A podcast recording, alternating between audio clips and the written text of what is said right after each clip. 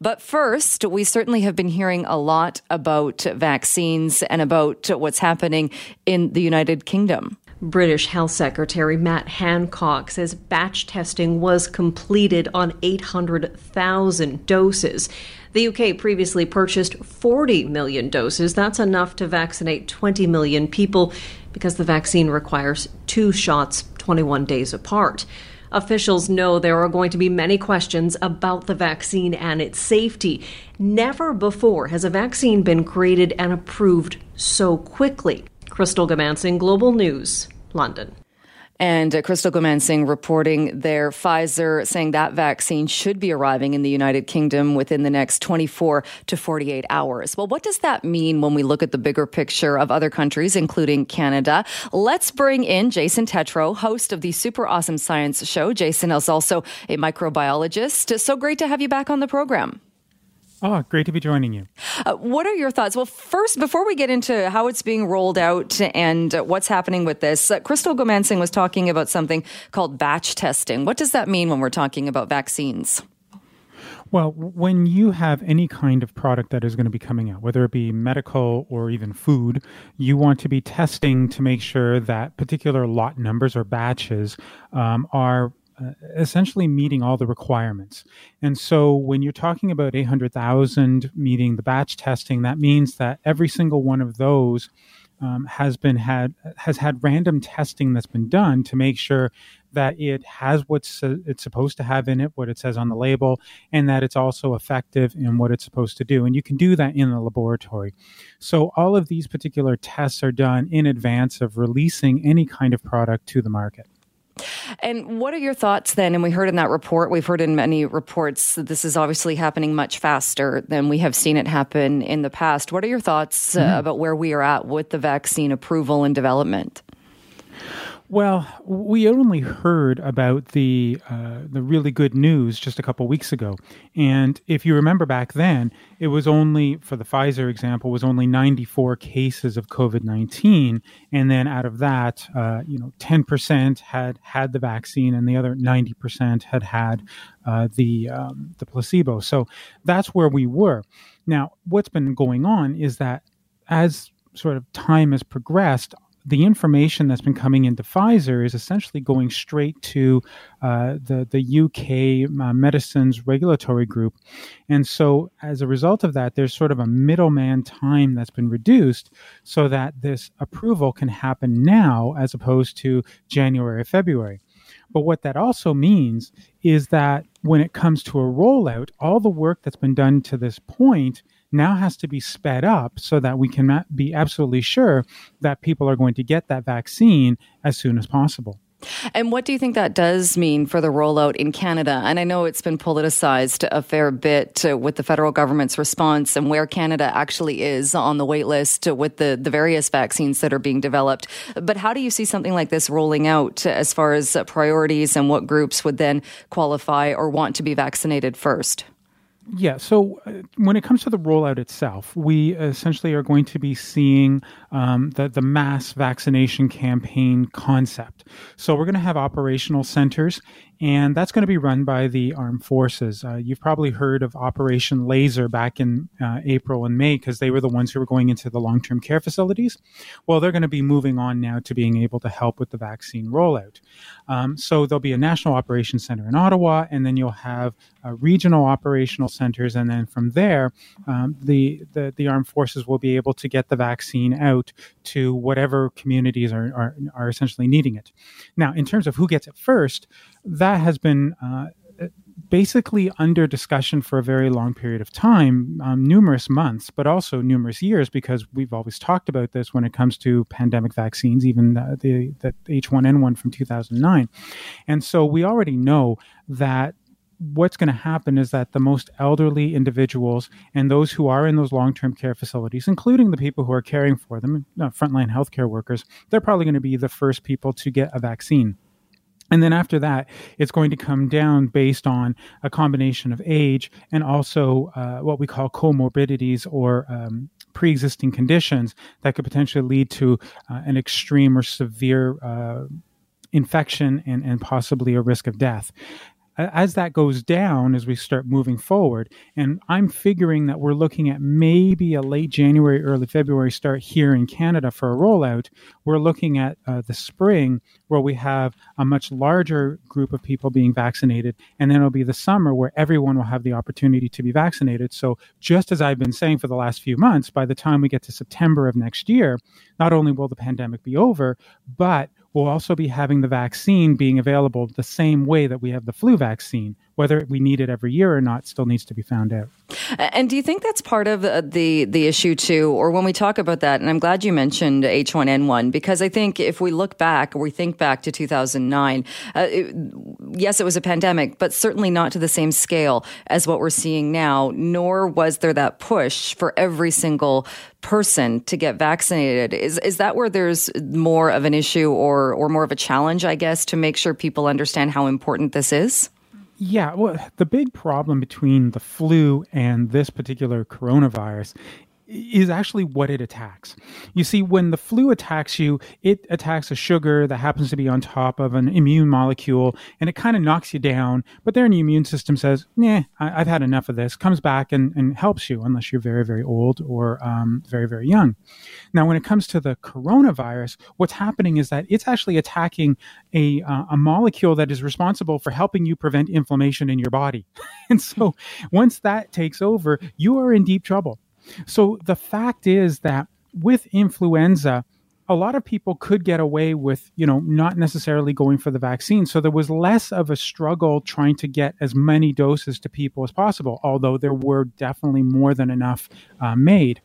When it comes to the coronavirus vaccine, because of the risk that we know that happens inside of the body, we want to make sure everybody is going to be protected. So that's one of the reasons why there is this huge push to have everybody that can possibly get this vaccine actually get it. We are talking with Jason Tetro, host of the Super Awesome Science Show, also a microbiologist, uh, getting a bit of a, a, check on where things are at uh, with COVID 19, with the numbers and the rolling out of the vaccines around the world. Phone lines are open as well if you have a question for Jason. Uh, let's start with the phones.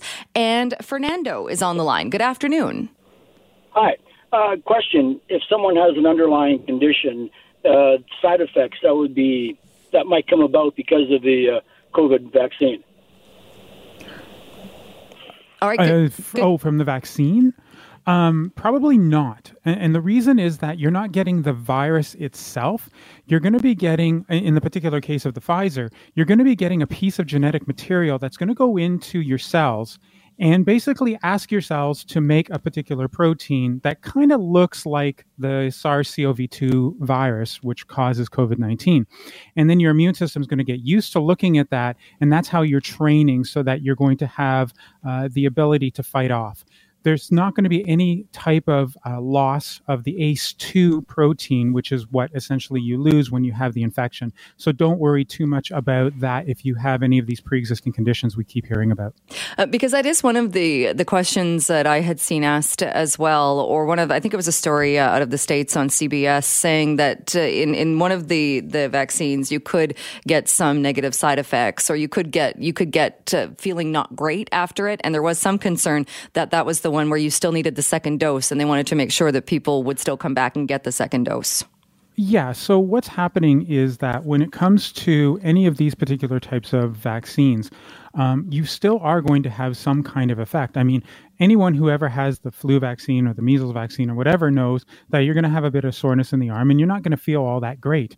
Uh, a lot of people who got the flu vaccine this year didn't feel so great afterwards either, because it was new to them. They've never seen it before. And so when that happens, the first time you get a vaccine that your body's not used to, it's going to be a little bit more of a reaction. The real question is are you going to start having the t- same type of inflammatory uh, syndrome that you get when you have the virus? The answer to that is no. All right. Uh, let's see if we have uh, another question on the line. We do. Let's go to Ed. Good afternoon. Hi. It's got a two part question. I'm on schedule to, to take Entyvio. They won't let me take the flu shot until um, they consider me better, like, you know, back to normal. Um, is the incubation period only two weeks? And uh, the second question with Entyvio, what complications would arise with this new uh, uh, COVID vaccine? All right. I'm not sure if that's in uh, Jason's wheelhouse. Jason, yeah, well, are you able to answer that? Yeah, well, Entyvio is actually a monoclonal antibody. And what that's supposed to do is it's supposed to help you to reduce the effect of your immune system when it's doing something uh, against you, like a Crohn's disease or ulcerative colitis. Now, the fact is, is that when you do that, you're also shutting down the ability to form the memory that you need when you have a vaccine. That's one of the reasons why they don't want you getting the influenza vaccine the likelihood is that you also will probably be uh, asked not to have the COVID vaccine as a result of that. There are going to be people who simply do not have the ability to develop that immune response. And when you're taking a medication that's designed to prevent an immune response, um, it, it could become problematic. This is something you definitely need to be having as a conversation with your healthcare provider to find out if you can actually you know stop one so that you can take another it, it's kind of like people who are taking um, uh, uh, blood thinners like warfarin and that when they want to go to the dentist hmm. that's really what it comes down to all right uh, let's see who else is on the line we have joanne joanne good afternoon Hello. Uh, I think I have a similar question by the sounds of it. I, I wasn't hearing very well. Uh, I have several autoimmune diseases uh, Crohn's being one of them, rheumatoid arthritis, lupus, etc. I am currently not on an immune suppressor. I'm not on anything at the moment. Mm-hmm. Uh, is it okay for me uh, for the vaccine?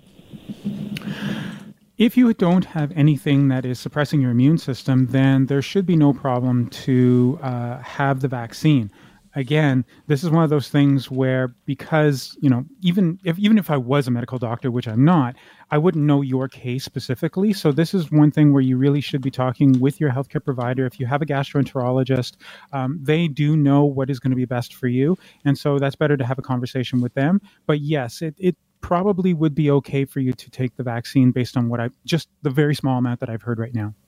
All right. Thanks uh, for those calls. And Jason, we just have a couple of minutes left. Uh, somebody who, again, with your background of dealing with SARS, of dealing with H1N1, what is your confidence level right now with where we are with this pandemic and what the future and what the next few months might hold?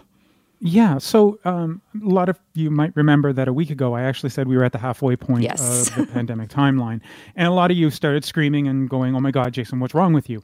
Uh, that changed, surprisingly, this morning. I don't know why. Uh, but the, the reality is that we're going to see the vaccine happening in some other countries. And while a lot of people, including opposition in government, is going to essentially say that this is a bad thing, from my perspective, I think it's an excellent thing. Because remember, when the H1N1 vaccine came out during the pandemic, we still only had about 30 to 40% of the people actually go and get it because there was that hesitancy. Uh, we still see hesitancy. But if we can show that with the UK and maybe even with America, in that month that it takes us to be able to start doing the rollout here, we actually see that it was safe, people are getting you know uh, protected. There's uh, the like the cases are leveling off. We're not seeing those and uh, the high risk groups getting that and, and we're seeing deaths go down then it's going to give us the confidence to be able to do it for ourselves. So we're in the perfect position right now to be able to watch what's going on and then when we have the opportunity to get in line get that vaccine and put an end to this around uh, as i've said before around august to september of next year well, some very interesting research is happening in BC. BC Children's Hospital leading a project to find out more how children and young adults in BC are being infected with COVID 19. Part of the federal government's COVID 19 immunity task force is working alongside hospital researchers to find out how many people up to the age 24 have already been infected with the virus and how the infection rate in this age group changes over the next year. Joining me to talk more about this interesting research is Dr. Manish Sadarangani, lead research, researcher and director at the hospital's Vaccine Evaluation Center. Thank you so much for being with us. Good afternoon, Jill, and thanks for having me on the show. It, seems like this is an age group that we haven't been looking at as much. So we've been focused a lot on older people. What are you expecting or hoping uh, to find out by doing this research? Yeah, no, that, that's right. I think, as you know, most people know, when you look at the numbers, the number of children and young adults we're seeing infected with COVID-19 seems to be relatively low. Um, I think as a pediatric infectious disease specialist, that's a bit of a surprise. Most infections we, we see, you know, like influenza and other respiratory viruses are, you know, usually transmitted primarily through children, and we see very high rates of infection through children. So I guess, you know, that led to the question of, you know, why are we seeing such low rates, and, and is this is this real or is this just an artifact because of the way the testing is done or because of the way children have symptoms? And so our real goal of this research is trying to get a, you know, a more complete picture of the the burden of this infection in children. You know, we know from the numbers we're seeing, I would say, part of a pyramid.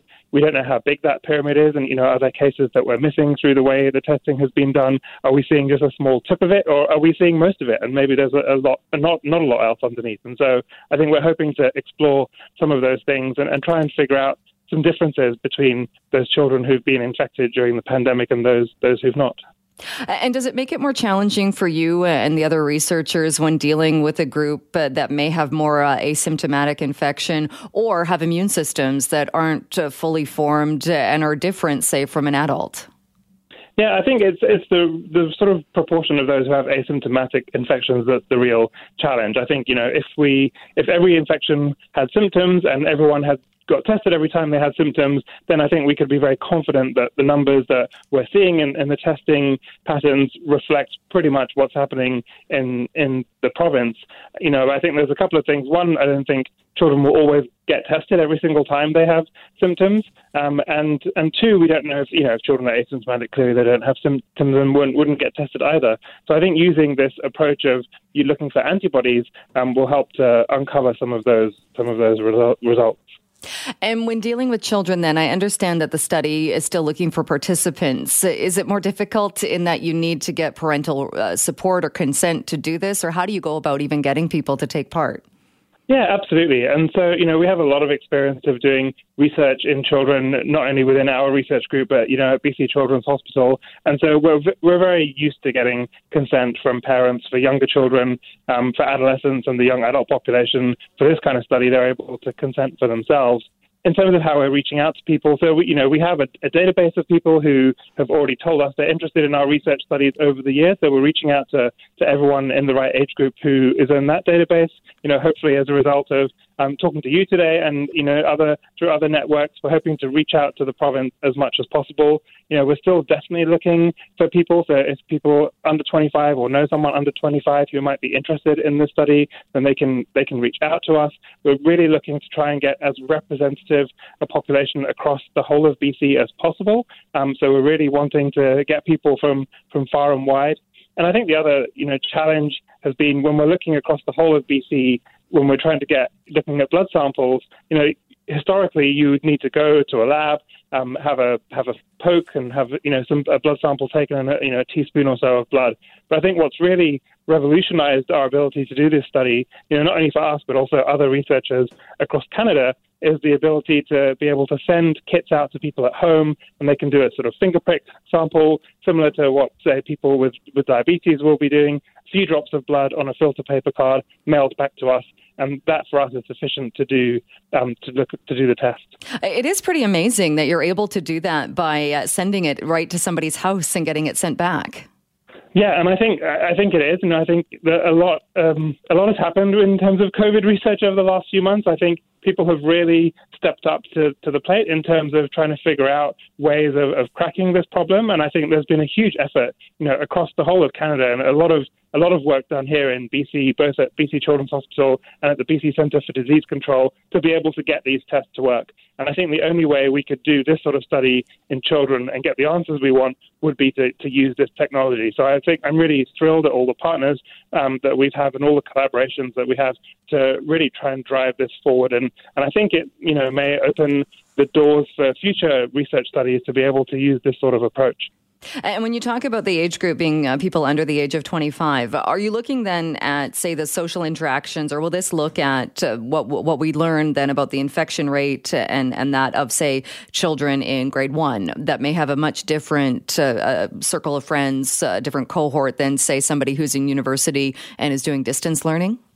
Yeah, no, that's that's right. And so I think you've really sort of hit the nail on the head. So while we're looking at everyone under 25, we're trying to have equal um, groups and different age groups. So we have sort of essentially we've separated everyone into five-year age bands, and we want to you know equally have children under five as we do you know the young adults in the 20 to 24 year age group. And then you know as well as the the blood sample, we are also collecting a lot of information from these people through an electronic survey where we get information you know around some of their socioeconomic information, demographics, you know what their household composition is like, whether they over over the course of the pandemic, whether they've been going to school, doing school from home, you know, for the young adults going to college, university, going to work, working from home, um, and getting an idea of what their social networks are like. Um, and we're hoping that then by comparing the people who are positive on the antibody test with those who are negative, we'll be able to really identify some of these patterns of um, where the what's driving the, the infection in this population. And are you looking for people as well then who know they have been exposed to this virus or who have had it? Yeah, so uh, we're certainly not excluding those people. We're, we're trying really hard not to just target those people because we don't want to overestimate the number of infections that are happening um, by having a lot of people who, who either know they've had COVID before or are very suspicious they've had COVID. So we're trying to get a broad representation across the entire community, but certainly we're not excluding people who've had COVID before. And we're, we're collecting information from people on previous any previous COVID testing they've had and the results of that. All right. And just uh, again, if somebody is listening to this and wants to either learn more information or maybe uh, apply to become a participant, how do they do that?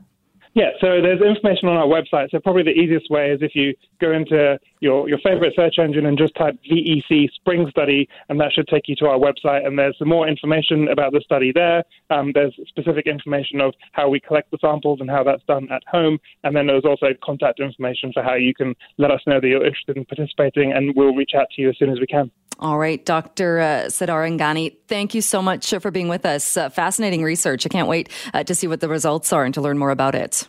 Yeah, me too. We're hoping to have some initial results at least in the next few weeks. So, yeah, I'm really excited too. Thanks.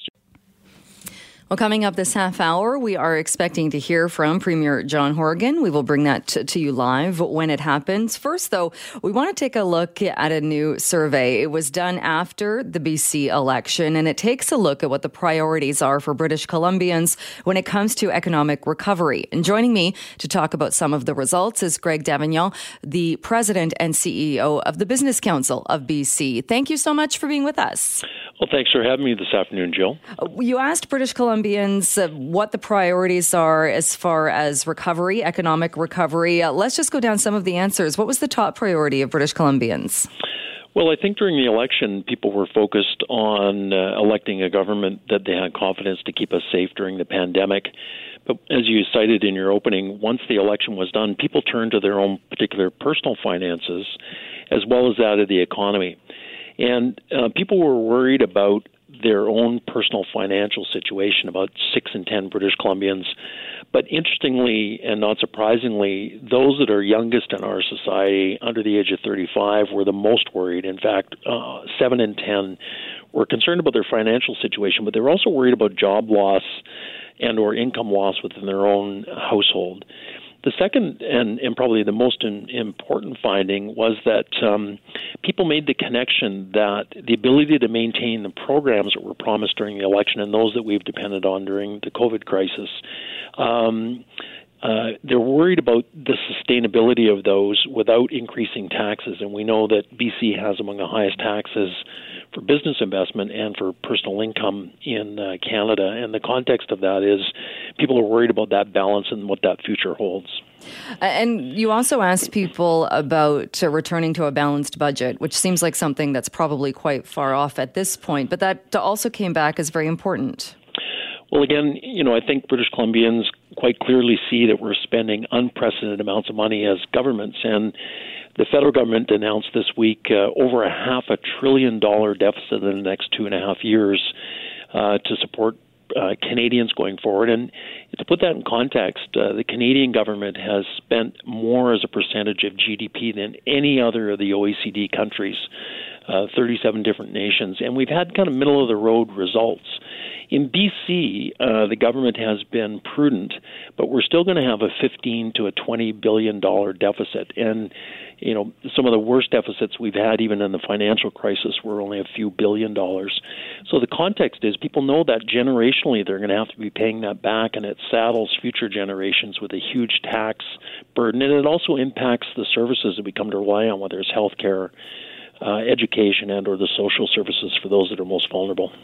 Uh, did you look at uh, issues as well or things that really came out in the starting uh, weeks of the pandemic whether it was restaurant patios and other places where clearly there was the possibility of cutting red tape and that could be done we found out quite quickly uh, does this survey look then to the future at more ways of doing that to jumpstart the economy or at least to streamline it it does.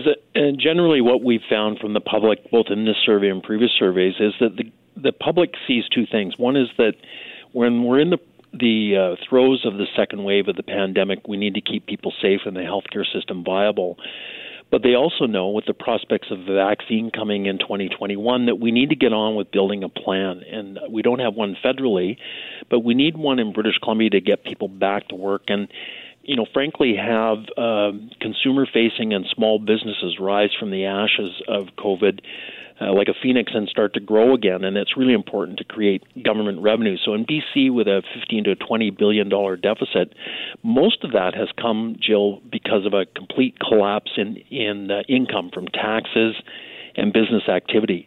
And so the faster we can get that back up and running and government to send signals that the private sector can invest. The vast majority of job losses and the, the huge economic hole is because of private sector constraints and a lack of demand early in the pandemic for uh, services and for goods. Those are starting to come back, but we're still 100,000 full time jobs below where we were at the start of the pandemic. And the more that businesses can be supported, and often that's getting out of the way, streamlining decision making, municipalities rather than taking six or eight years to get a project done, try to get that done in two years. Using digital technology, we're all you know um, seeing our doctors online, educating ourselves, buying online. So in that context, why wouldn't we be doing government online as well to speed things up and make decisions more quickly, that get capital flowing, that creates a job-rich recovery for British Columbians? And I don't know if you asked people this, or did you get the sense that, and we don't know what's going to happen really in the next few months, though, that BC maybe is better positioned for that economic comeback in that if we look at what's happening in Ontario, uh, those small, smaller businesses have been shut down in the, in the certain areas that are the red zones. So thankfully, we don't, for the most part, have that in BC right now. Yeah, as we're uh, seeing every day from Adrian Dix and, and Bonnie Henry, that um, you know we still have a lot of risk in front of us in terms of managing the transmission. But BC deserves credit, and Dr. Henry and the government deserves credit. We've kept the economy open for the large part through the pandemic. Um, but there's a lot of consumer facing businesses, you know, that are operating at 30 or 40 or 50 percent. I just spoke to a business owner at lunch today that's operating at about 60 percent. And they've got not only their regular costs of rent and labor and, and services, but they also have higher costs to keep people safe on um, PPE and, and other measures that they're taking. So, you know, one of the things that we heard is governments could stop any new policies or taxes or things that would add cost and complexity to doing business, but clearly put a plan in place to really take a look at what is a very diverse and opportunistic economy in British Columbia. We have amazing innovation in life sciences and agri food and agri tech. In our transportation sector, the things we sell to the world, uh, forest products, minerals, LNG, natural gas, are half the GHG intensity of competing products around the world. So, if we care about climate change, we should be getting more of those products into the global marketplace and also drive the innovation on clean technology that will reduce our emissions here, but also create opportunities on things like market offsets. So, if you take an airline flight or buy gasoline, you can buy a carbon credit. Well, that comes from somebody sequestering carbon, and First Nations are doing some of that work with industry right now in British Columbia, and that could be expanded significantly. And just before I let you go, I know we've been talking a lot on a provincial uh, level uh, because this was a, a post uh, election mm-hmm. survey, but I would imagine too. I mean, the city of Vancouver today is taking uh, a look at its budget. Hundreds of people have signed up to talk to the budget. We've seen this movement of people saying now is not the time uh, for these pet projects. We want core services. We don't want huge increases in property taxes. Is this also a message to civic governments? Well, I think specifically um, the city of Vancouver has been tone deaf. The world dramatically changed 11 year, 11 months ago, and there there are people hurting, there are businesses hurting. My office tower, there's about 10% of people back at work, and that's going to have profound implications. And the last thing that anyone needs in their household or in their personal life or in their business life is more cost and more pressure moving forward. And so, as the survey found provincially would apply uh, civically, just stop adding new things and creating uncertainty until the world starts to sort itself out. And if anything, create the conditions for people to get back to work safely, to invest, and to grow our economy responsibly going forward. And frankly, uh, we haven't seen that from the city of Vancouver in the last little while, and I think they need to pay attention to what British Columbians are saying through this poll. All right, uh, Greg D'Avignon, we'll leave it there. Thank you so much for joining us. Thanks for having me. Well, this could potentially be some good news for people living in strata corporations, in condos, townhouses, especially uh, some of the people, many people who have seen a big jump in their insurance costs. We've been talking about this on the program. In some cases, uh, corporations, strata corporations, that is, even unable to find insurance. So we've heard other stories about uh, renewing insurance policies and having to pay 100 300, 400% more than the previous policy. Well, BC has acted to eliminate something called best terms pricing. And joining me to talk about this and what it will mean is Frank Chong, the VP of Regulation with the BC Financial Services Authority. Thanks so much for being with us. Hi, Jill. Thanks for having me on. Uh, explain this a little bit uh, because we talked about best terms pricing being one of the issues, not the only issue, but certainly one of uh, the issues when it comes to that high and rising cost of insurance. So, what is the change actually going to be here? Sure. And maybe perhaps just a little bit of background here. As part of the review into the strata insurance market, the BC Financial Services Authority uh, came out with some interim findings earlier this year and identified a particular pricing practice used by the industry referred to as the best terms pricing. Amongst other factors, um, best terms pricing was really identified as a contributing uh, a contribution to the inflation of strata insurance premiums. And so, uh, the work that we've been doing was working with the industry, and they have agreed to end this particular practice for strata insurance. And we see this as a positive step for for British Columbians. And maybe perhaps just for background also, is that uh, as part of insuring strata properties, this often requires multiple insurers, given just the overall size of the properties, and with each particular insurer taking on a portion of that risk. And in putting together these types of policies, each insurer would be submitting its own bid. And then under best terms pricing, the method used is to uh, ultimately apply a final premium paid by strata owners on the highest of those bids versus the lowest of those bids. Right. So if that's if we take that at, face value, that should lead to lower premiums. But how can we uh, uh, assure people that that is actually what's going to happen? When again, this is just one part of it. Sure. Yeah. And and I guess what I would probably say here is that while you know best terms pricing will help alleviate some of the pressures on premiums, it's not going to be the sole reason as to why we're seeing those increases. I mean, there are certain other factors that are at play, uh, including claims costs that we ident- identified as leading to some of the losses, uh, leading to the pressure uh, of this product's sustainability and supply. And so there's more than just best terms pricing, but certainly best terms pricing is a is a factor with regards to overall inflation. Uh, was it any surprise then when your group started looking at this? And I know the sample was only taken from from a one month period, but saying that ninety four percent, I think it was, of the people contacted said that yes, this had been an issue. Yeah, and, and, you're right. And so we looked at a one month sample and we took a look at uh, those particular properties that were um, being sort of renewed for that particular month. Uh, and we did discover that 94% of those properties were impacted. And from the data that we had collected, uh, it showed that overall premiums were about 27% higher than if there was a different uh, pricing method used. So uh, certainly there there is some uh, bearing and impact over uh, overall on, on, on overall premiums. Uh, is there a concern that, uh, like you said, in, in, many cases, strata corporations go to several different uh, insurance companies or they have a broker uh, that goes out and finds uh, several companies? So it's not like they're only insured with one company. Is there a concern that by getting rid of this practice, it could discourage from some companies from even being in the market, being in the business of offering strata insurance?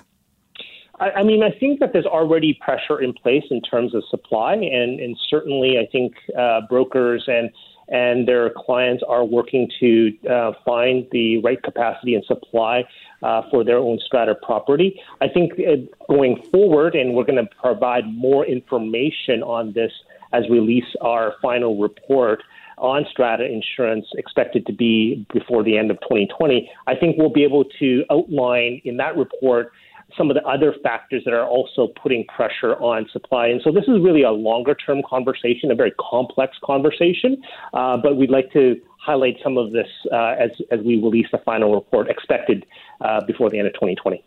And with best terms pricing, it's not as though all of the insurance companies were doing this. I know there were some uh, that weren't entertaining this practice, uh, that weren't involved. How will going forward? How will we know uh, that this that the the elimination takes place and that it's not being done?